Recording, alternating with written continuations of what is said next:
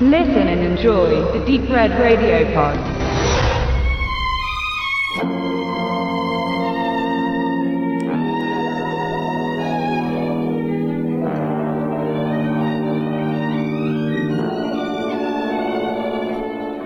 Als Schlussakt schauen wir mal bei uns rein, worauf wir uns denn freuen. Was kommt im Kinojahr zweitausendachtzehn in Deutschland und worauf wir uns freuen. Auch hier hatte ich so meine Probleme, aber ich habe dann doch was gefunden.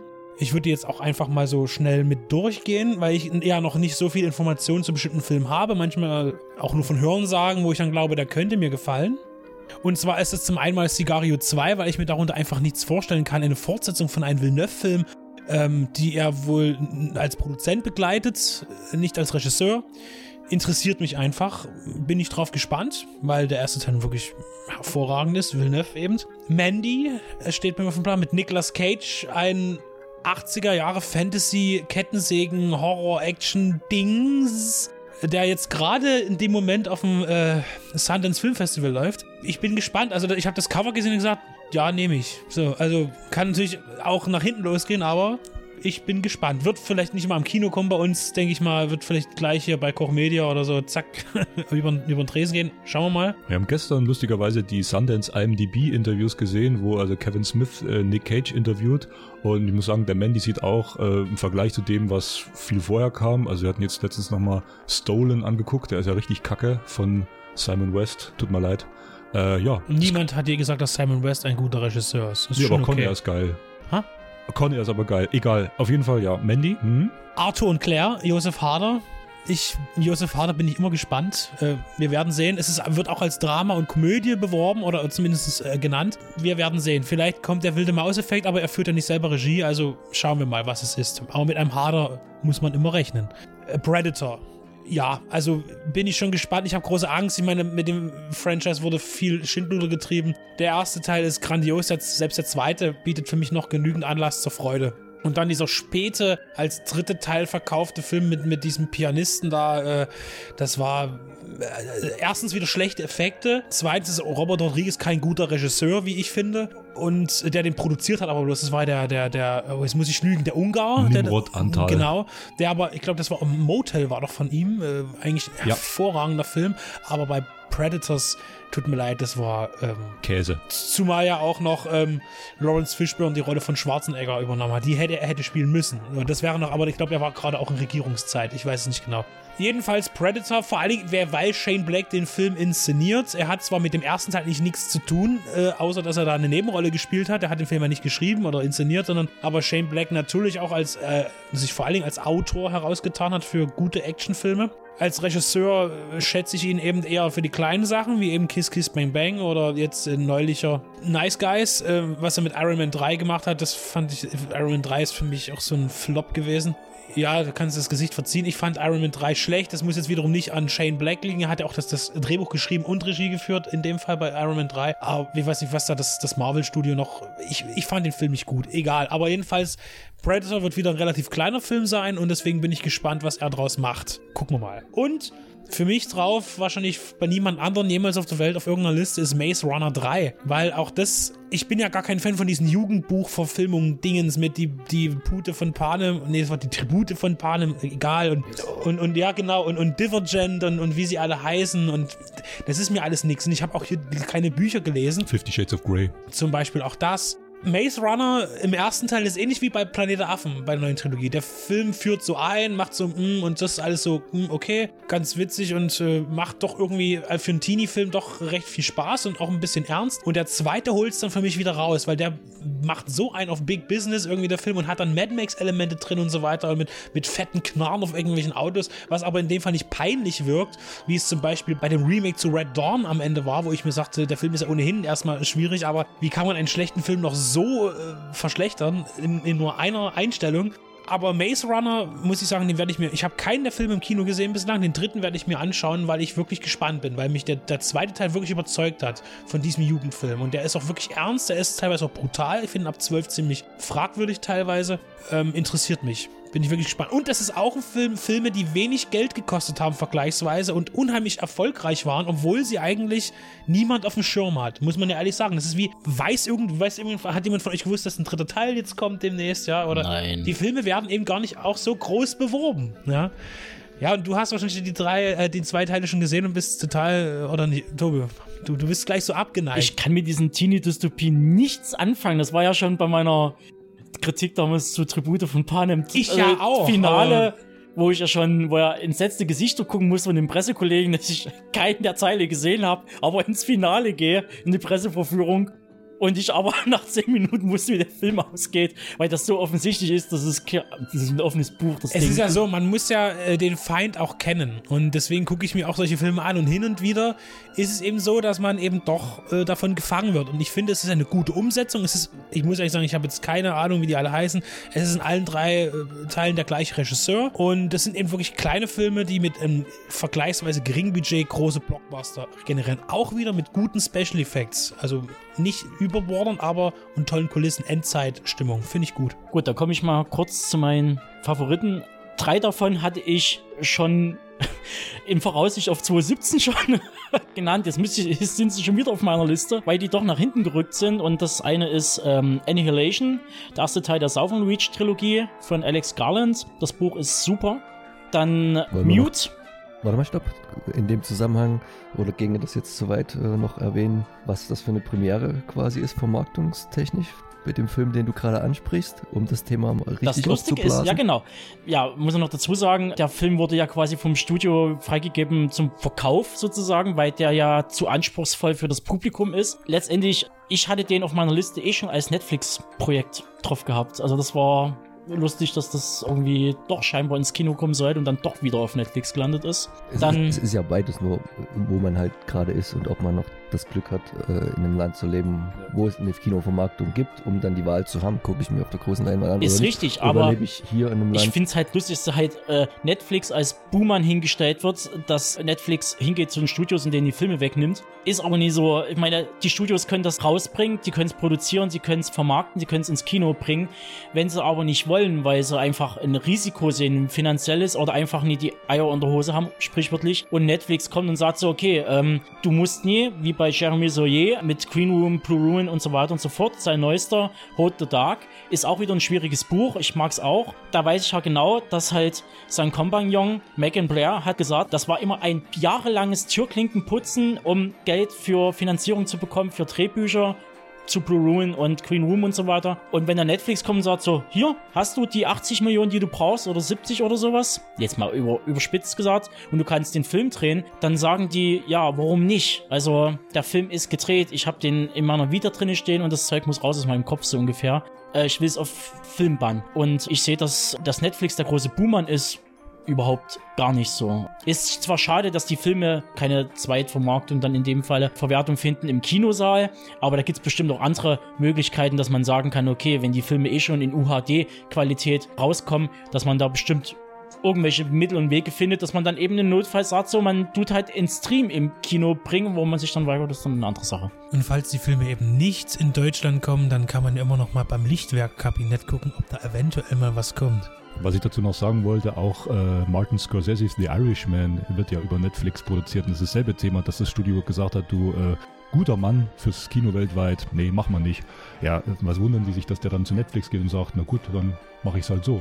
Die haben den hundert Millionen drauf, geboten, ja? Und ja, der hat gesagt, na klar, mache ich. Und wenn sein Stammstudio sagt nein, nachdem halt der Silence in dem Sinne halt gefloppt ist, weil das halt nie Standardware ist, ja. Wird es aber Netflix mit der aktuellen Größe, die sie erreichen, nicht aber auch schaffen, irgendwie als Kinoverleiher rauszugehen und das selber zu machen? Das verstehe ich nicht. Na, natürlich wollen sie ihr, ihr Medium stützen und das ist der best, beste Weg, aber wenn man wollte, könnten die doch daran auch direkt vermarkten und... Äh Machen sie vielleicht auch irgendwann, dass es erst kurz ins Kino bringen, Limited Screenings, und dann wird es auf der Plattform selber angeboten. Ist ja zum Teil. Es gibt die limitierten Screenings und halt, das war ja damals ja auch die in zwanzig siebzehn halt äh, um Cannes und wie hieß er hier, Okia, den Streifen, und wo dann halt Cannes gesagt hat, so, ja, dann bringt wenigstens in Frankreich ein Kino raus, wenn ich sage, so, na, was ist denn das jetzt? Nur exklusiv für Frankreich, dann ist es okay, dann nehmen wir in den Wettbewerb mit rein und ansonsten nie, also das ist totaler Quatsch, sei es drum. Ich komme dann noch zu meinem Mute von Duncan Jones.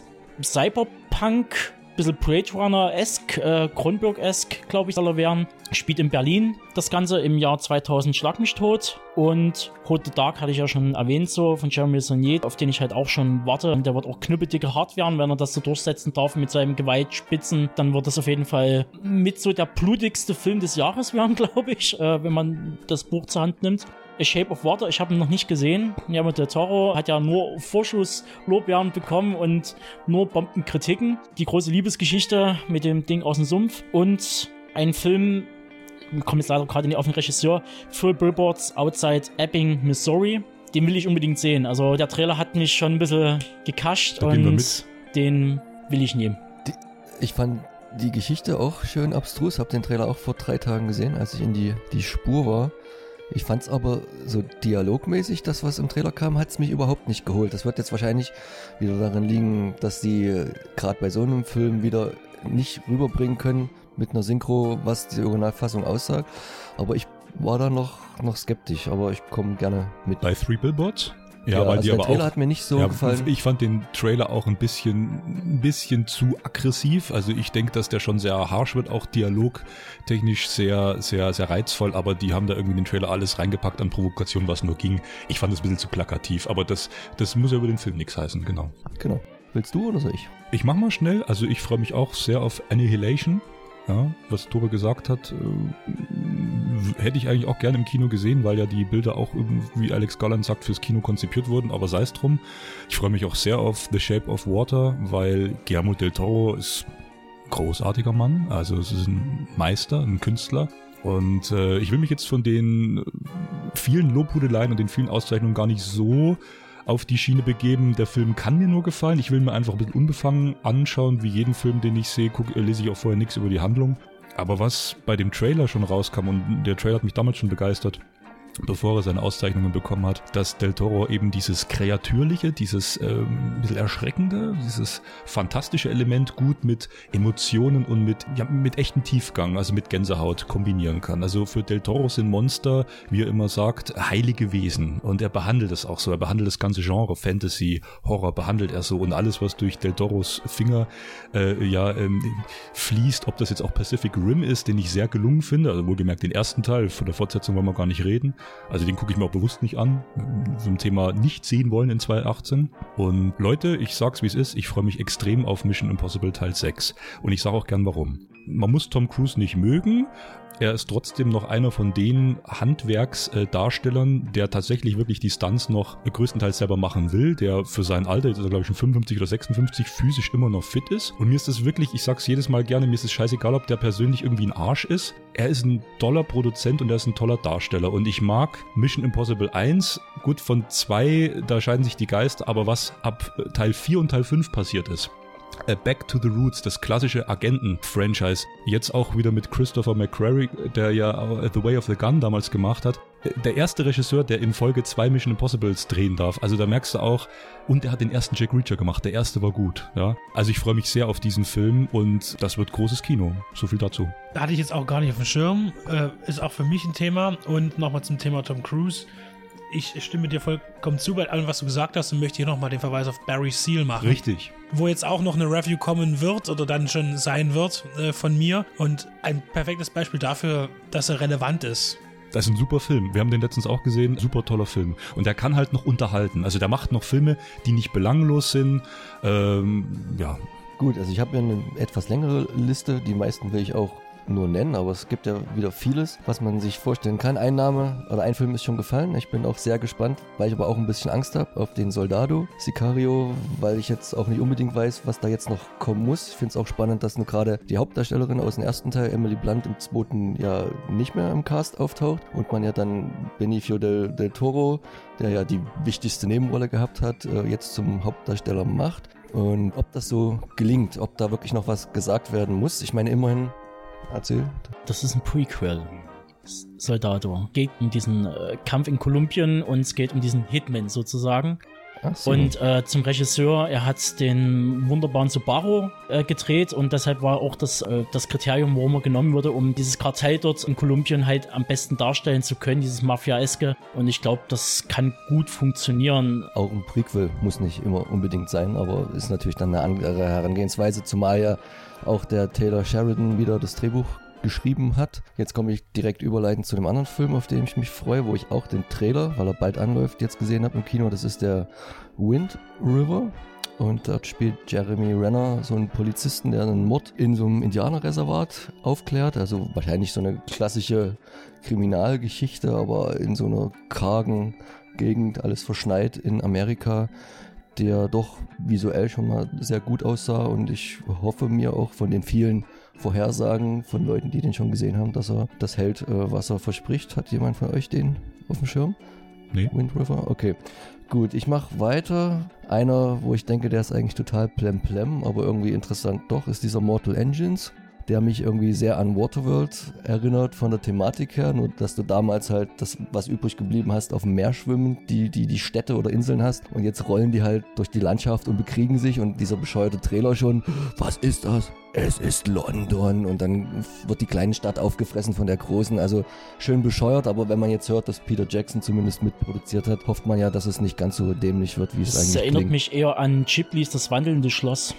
Naja, was ich glaube, also ich habe es tatsächlich letztens irgendwie, aus welchem Grund auch immer, aus Langeweile übers Herz gebracht, nochmal die ersten Minuten vom dritten Hobbit reinzulegen. Ich, ich mag die Hobbit-Trilogie nicht. Ich finde, es ist kein Vergleich zur Herr-der-Ringe-Trilogie. Aber ich glaube, was Peter Jackson, auch wenn er Hebus produziert, und was man im Trailer auch schon sieht, mit reinbringen will, ist ja diese Gesellschaftskritik. Ja, du hast große Städte, du hast kleine Städte, du hast die verschiedenen Kasten und wie kannst du das bildlich besser darstellen als verschiedene äh, Bausteine innerhalb so einer fahrenden Stadt. Das wird sicher ein Thema bei ihm sein. Ich habe ein bisschen die Befürchtung, dass er da zu gesellschaftskritisch und zu tief eigentlich reingehen will, dass das am Schluss vielleicht fast ein bisschen langweilt. Es muss halt spannend bleiben. Naja, und wir sind sicher auf die Effekte gespannt, was ja dann wieder ein leidiges Thema sein könnte. Ich habe noch was Kleineres, Molly's Game.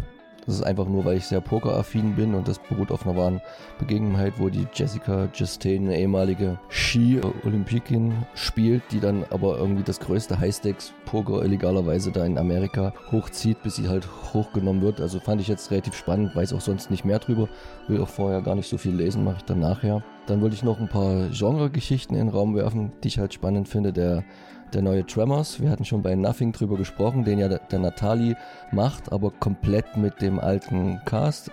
Der einzige, der fehlt, ist äh, der Michael Cross, warum auch immer, weil der hat ja nur jetzt beständig auch in Teil zwei, drei, vier, fünf, sechs mitgespielt und den habe ich jetzt bei I M D B nicht gefunden. Und vielleicht ist er schon tot. Aber Fred Ward und äh, natürlich Kevin Bacon spielen mit. Der Andrew Miller, sein guter Kumpel, auch aus, aus Nothing und allen, hat auch das Drehbuch geschrieben, deswegen denke ich mal, kann man da auch nicht so viel falsch machen. Slenderman finde ich noch interessant, ob dieser ehemalige Hype einigermaßen gut in den Film gebracht werden kann, ich weiß es nicht. Und dann habe ich noch Bohemian Rhapsody. Ich habe über Weihnachten äh, das Queen Musical gesehen, also Show Must Go On. Ich meine, das war jetzt keine Broadway-Aufführung, sondern in einem kleinen Theater in, in Karlsruhe, aber ich fand das ganz nett gemacht und dann direkt danach so der Film nachgeschossen wird, äh, bin ich jetzt eh gerade so in der Lektüre ein bisschen drin. Freue ich mich auch schon irgendwie. Ja, weiß ich nicht, man kann sicher auch viel falsch machen, genau bei so einer Thematik. Ja, das wären so meine Must-Sees. Dazu kann ich jetzt bloß nochmal ans Herz legen, ähm, wer ähm, bei YouTube mal suchen möchte, Bohemian Rhapsody gibt es hervorragend als filmische Umsetzung, als Kurzfilm, wo der gesungen, gesungene Text als Dialog gesprochen wird und die Handlung gespielt wird. Das ist eine kleine Räuberpistole, hervorragend gemacht, zum Totlachen, ernst gemacht, auch qualitativ ein richtig gut produzierter Kurzfilm. Also Bohemian Rhapsody mal eingeben und Film, ich weiß nicht, also sucht mal, ist großartig. Jetzt wollte ich noch fragen, sind wir eigentlich alle rum mit unseren äh, Erwartungen? Ich denke schon. Deswegen, ich hatte dann noch vielleicht nochmal eine neue Kategorie, die können wir dann vielleicht mal das nächste Mal besser ausprägen, aber es äh, geistert mir schon, schon lange im Kopf. Filme, die wir gerne sehen wollen, dass sie vielleicht endlich mal gedreht werden. Und ich wünsche mir eigentlich schon seit langem mal, naja gut, He-Man ist ja aber, ist ja, man, man weiß ja, dass, dass es da irgendwas gibt, aber ich rede von Filmen, die nicht in, in Produktion oder in Vorproduktion sind. Ich möchte gerne mal einen biografischen Film über die Marx Brothers sehen zum Beispiel. Das ist, das würde mich mal, das will ich sehen. Wir so. machen das jetzt, wir bringen das jetzt und Tobe kommt mit seinem Vorschlag. Welche Biografie? welche von den acht, die er geschrieben hat und ja. sich alle unterscheiden. Aber es gibt sicherlich irgendwo eine redaktionelle oder zumindest aus all den Mythen könnte man ja mal was machen. Es gibt ja auch journalistische Biografien über die Marx Brothers. Die sind dann zwar tausend Seiten dünner, also dann fünfzig Seiten lang als äh, Grouchos eigenen. Aber das interessiert mich einfach. Einfach auch nochmal, um diese Gags hochleben zu lassen und wie die konstruiert sind. Einfach, das wäre doch mal was Schönes. Die machen über jeden politischen Pinkel, machen die, eine, machen die irgendeine äh, Biografie, aber warum nicht mal über die Marx Brothers? Okay, dann schließe ich an und sage, Deutschland soll zweihundert Millionen in die Hand nehmen und einer der Walter Mörs Bücher verfilmen. Sei es die Stadt der träumenden Bücher oder vielleicht doch kleiner anfangen als, als Miniserie, die dreizehn Leben des Captain Blaubeer wäre ganz interessant. Wie lange dauert so eine zweihundert Millionen Crowdfunding-Kampagne? In Deutschland ewig. Oder als andere Möglichkeit, was ich mir auch wünschen würde, als Cyberpunk-Fan, wäre William Gibsons Neuromancer als Verfilmung zu sehen. Mit ordentlich Budget und die müssen hart am Buch bleiben. Das ist ganz, ganz große Pflicht. Ansonsten Punktown von Jeffrey Thomas. Das ist halt so Horror, Cyberpunk mit Cronenberg-Einschlag, ganz heftig. Ist auf jeden Fall hardboiled. Also, weil du gerade Cronenberg sagtest, also ich freue mich immer, wenn ein Film von Cronenberg rauskommt. Ich würde mich aber auch endlich mal wieder freuen, wenn Paul Verhoeven, äh, warum auch immer, durch Zufall an viel Budget kommen würde, äh, wieder einen großen Film machen würde mit viel Gewalt, mit viel Zynismus. Ich liebe Robocop, Total Recall und Starship Troopers. Ich will sowas nochmal im Kino sehen. Ähm, Ist er dazu jetzt nicht leider fast schon ein bisschen zu alt? Ja, aber er lebt ja noch. Und er will ja Jesus verfilmen. Das Buch habe ich zu Hause, das empfehle ich auch jedem. Das wird gewalttätig. Ja, aber mit Science Fiction und und und äh, O C P nochmal irgend sowas, das wäre schon, das wäre schon ganz groß. Auch, auch mit neuen Effekten gut gemacht, aber dann eben auch von, von Verhoeven. Die ganze Bibel ist Science Fiction, muss jetzt mal Benedikt ein bisschen... Was ich noch sagen wollte, ich würde mich wirklich freuen über zwei gelungene äh, Kino-Realverfilmungen mit guten Effekten, jetzt haltet euch fest, und zwar über äh, Marshall Bravestar und über Thundercats. Da bin ich ein Fan aus den Kindheitstagen. Wenn die das mal richtig geil hinkriegen könnten, da würde ich, da würde ich fünfzehn Euro oder zwanzig Euro für die Kinokarte zahlen. Ist mir wurscht. Nur ganz kurz, wenn wir schon bei sowas sind, bei Live-Action äh, Cowboy Bebop. Genau, Punkt. Dann will ich den Glücksbärschi-Realfilm. So. Äh, nur mal, ich, ich will gar nicht streiten. Das nervt äh, mich gerade. Die Bibel so. Ist ja keine Science-Fiction, sondern dann eher ein Märchen, in dem wie du es meinst. Weil Science-Fiction ist was anderes. Eben, richtig. Bloß mal so. Wir freuen uns sehr, dass ihr uns bei diesem langen Podcast zugehört habt, aber ah nein. Ich wollte nochmal, wenn wir gerade so sind, der Duden, das wäre auch nochmal so eine Geschichte, weil wir schon vor uns da waren. Den Duden verfilmen, da hatte ich schon mal so... Kriegst du so viele Hate-Mails vom Duden, echt? Ne, die antworten mir nie. Also ich schreibe da ja regelmäßig hin, aber... Ähm, Ach, du schreibst die Hate-Mails. Ja, jetzt. Ich will immer Worte vorschlagen, die sie aufnehmen oder Änderungen in der, wie zum Beispiel Zebra. Das Benedictionary, sehr gut. Möglich. Vielleicht hat er ja irgendein, vielleicht so äh, Schwarzkopf, von Schwarzkopf ist so ein Verlag, die könnten da vielleicht mal, ja, mal gucken. Ich habe auch noch vor, die große Biografie von Walter Frosch zu schreiben, mal sehen, ob ich da mal einen Vorschuss kriege. Äh, ja, okay. Jetzt sind wir schon wieder bei Literatur. Oh Gott, Literatur und Film passt gar nicht zusammen. Ähm, wir freuen uns, wir sind jetzt hier eine gute Zeit zusammengesessen und haben über Filme gesprochen, die wir gesehen haben letztes Jahr, die wir sehen wollen.